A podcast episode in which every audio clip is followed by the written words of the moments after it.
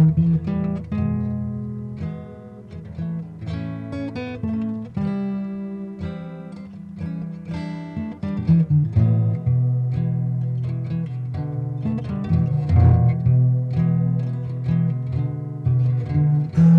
بكل مشاهدي ومتابعي القناة. أتكلم اليوم عن فكرة العدم. آه هذه فكرة طبعا مرعبة جدا وبمعنى آه الفناء وبمعنى آه فناء الإنسان. لماذا هذه الفكرة آه مرعبة؟ وأين بدأت هذه الفكرة؟ آه وكيف تطورت؟ فكرة العدم موجودة في الفلسفة وهناك فلاسفة إغريق تكلموا عن فكرة العدم كشيء موجود في الكون طبعا نحن الآن نعرف أنه لا يوجد شيء اسمه العدم فيزيائيا في الكون حتى الفضاء الخارجي هو هو ليس عدم يعني يوجد شيء دائما في الفضاء الخارجي وهو الزمان والمكان. وحتى هذا الزمان والمكان توجد فيه ملايين وملايين من الموجات الكهرومغناطيسية مثل الضوء مثل أشعة جاما أشعة ألفا التي تنتجها النجوم وتنتجها الكويزارات والسوبر نوفا إلى آخره. وهناك أيضا فكرة العدم في الفلسفة.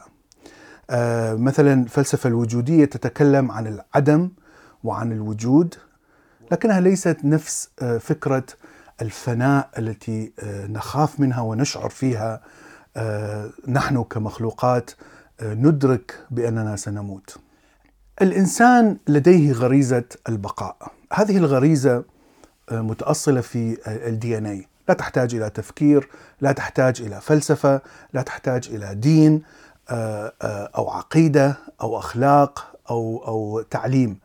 هذه غريزة built in موجودة في ال DNA وهناك في دماغك ال amygdala وهي العضو الذي يستجيب بتغيير هرمونات حسب محيطك الخارجي.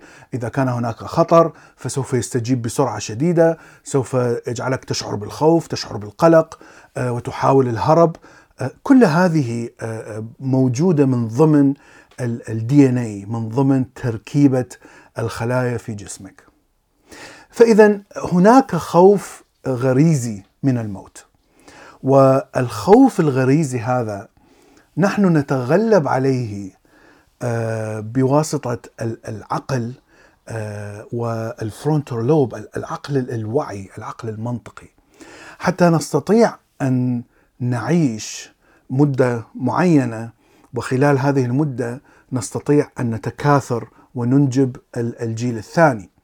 اذا الوعي عندنا يحاول أن يقلل ويخفف من تأثير هذه الغريزة القوية جدا التي دائما تدفعنا إلى الهرب والخوف والقلق. الشيء الآخر الوعي أيضا يفعله أنه بما أن الوعي هو أيضا سبب إدراكنا أننا سنموت يوما ما أيضا يحاول أن يفلسف هذه الفكرة لأننا نعرف أننا سنموت فإذا نحاول أن نعقلن هذه الفكرة فنضع يا أما نضع أساطير وقصص ونصدق فيها مثل الأديان الأديان الإبراهيمية وجنات الأديان البوذية أو الأديان الأخرى التي مثلا الأديان في أفريقيا القديمة وأمريكا الشمالية تفكر بأن الأرواح ستنتقل إلى شيء آخر عالم آخر حيوانات أخرى فيعني فكرة تناسخ الأرواح. فاذا دائما نحاول أن نعقلن هذا الخوف حتى نقلل من تأثيره على نفسيتنا. طبعا مشكلة كبيرة إذا سيطر علينا هذا الخوف، الخوف من الموت فيعني يشل الحياة تماما. فلا نستطيع أن نعيش لأننا نفكر إذا أنا سأموت ونهايتي محتومة ما هو الهدف من الحياة؟ إذا ما هو الهدف في أن أستمر اليوم. فهذا يعني هذا أيضا جزء من دي إن اي أو جزء من كيميائية الحياة التي تدفعنا إلى مواصلة الحياة رغم أننا نعرف أننا سنموت يوما ما. فاذا الجانبين من من من هذه فكره العدم الجانب الغريزي والجانب الفكري آه، يتصارعان آه، آه، دائما هم هم دائما في صراع مستمر داخلك.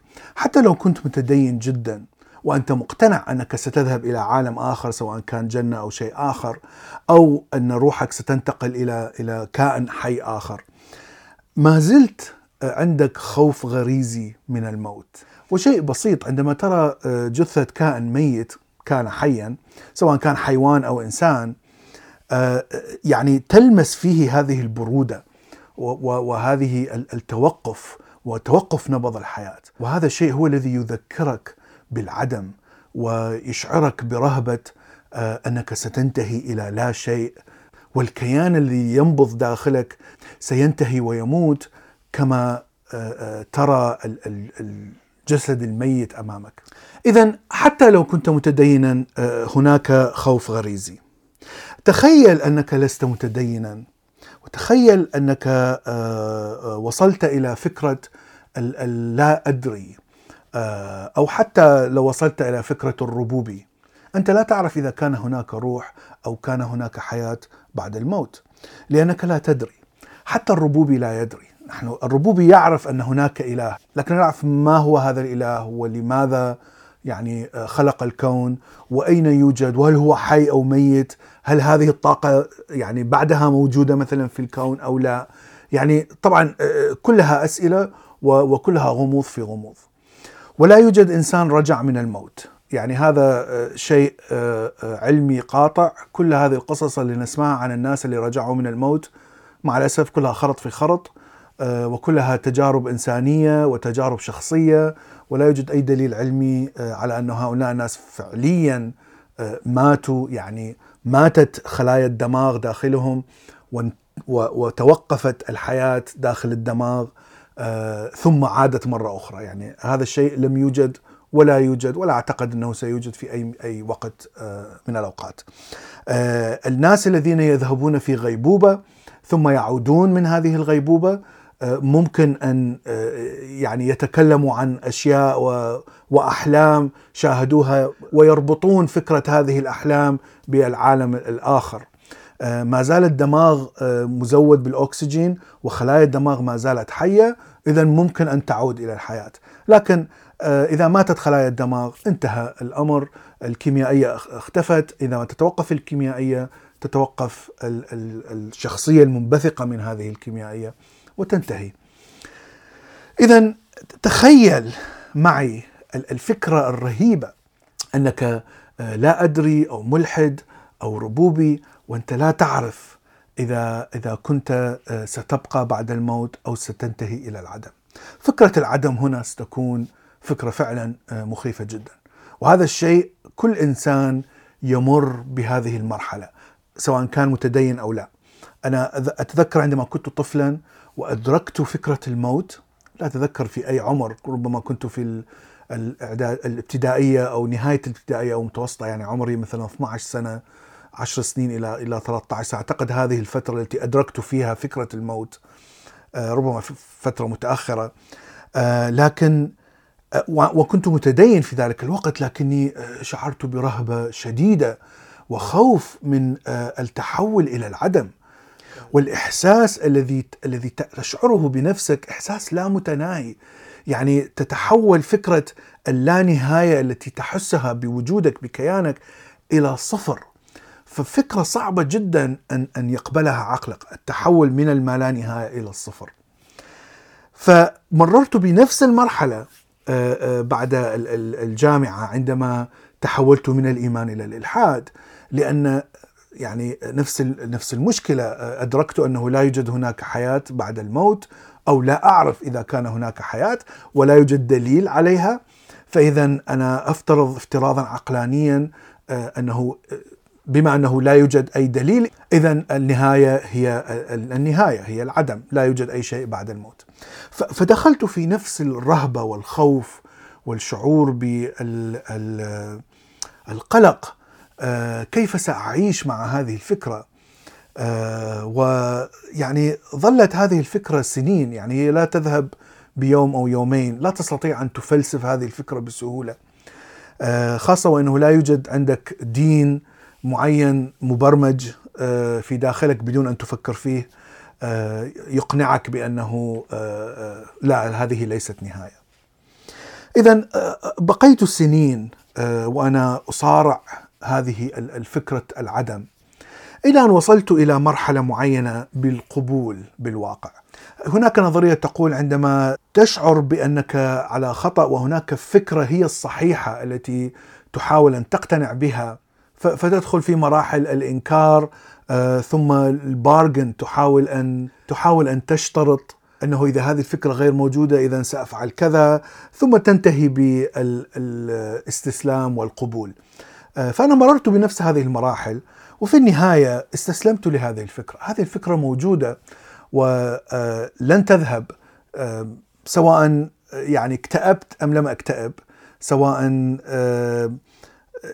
وقفت حياتي تماما أو لم أوقف، سواء شعرت بالقلق مزمن أو لم أشعر بالقلق المزمن. يعني النهاية هي واحدة، فاذا الطريق إلى هذه النهاية ممكن أن اغيره فإذا ممكن أن أختار طريق معين آه، أشعر به بالرضا والسعادة. مثلا ممكن أن آه، أفعل الأشياء التي أتمنى أن أفعلها. آه، ممكن أن أعمل صداقات مع مثلا ناس طيبين. ممكن أن أفيد أكبر عدد ممكن من الناس سواء كان فكريا أو اجتماعيا. هناك كثير من الأشياء التي ممكن أن أفعلها التي تحسن من من شعوري آه، بنفسي وشعوري في الحياة ووجودي في الحياة حتى لو كان وجود مؤقت. فإذا الطريق بالنسبة لي أصبح هو المهم وليس النهاية. لأن النهاية واحدة ولن تختلف. لكن الطريق آه، ممكن أن يختلف بشكل كبير، وهذه فكرة عكس فكرة الدين تماما. الدين يعطيك نهاية ويقول لك الطريق غير مهم. أنت ممكن أن تلتزم شديدا التزام بالدين وتنتهي إلى الجنة. أنت ممكن ان أن تكون معتدل آه، فالتزامك ليس شديد آه، ممكن أن تعاقب في النار بضعة سنين ثم تذهب إلى الجنة. أنت ممكن أن تكون آه، يعني غير ديني تماما لكن عندك إيمان بهذا الإله. ففي النهاية ستدخل الجنة أو ممكن أن تكون مشرك وكافر ونهايتك النار. فاذا يعطيك النهاية لكن الطرق تكون مختلفة آه، تماما التي تؤدي إلى هذه النهاية. والإنسان المؤمن يفكر في النهاية أكثر بكثير من من من تفكيره في الطريق على الأقل كمعتقدات أو كتفكير فلسفي. آه لكن تفكير بالنسبة لي تفكير الملحد واللا أدري يفكر في الطريق لأنه الطريق هو الشيء الوحيد الذي تملكه.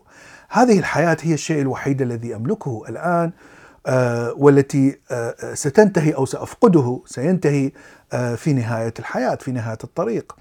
اذا المهم آه، آه، أن أركز على هذه الحياة وأبني شيء جميل في هذه الحياة. واعتقد أن هذا الشيء الذي آه، آه، ما يسمونه ال positive atheism الإلحاد الإيجابي.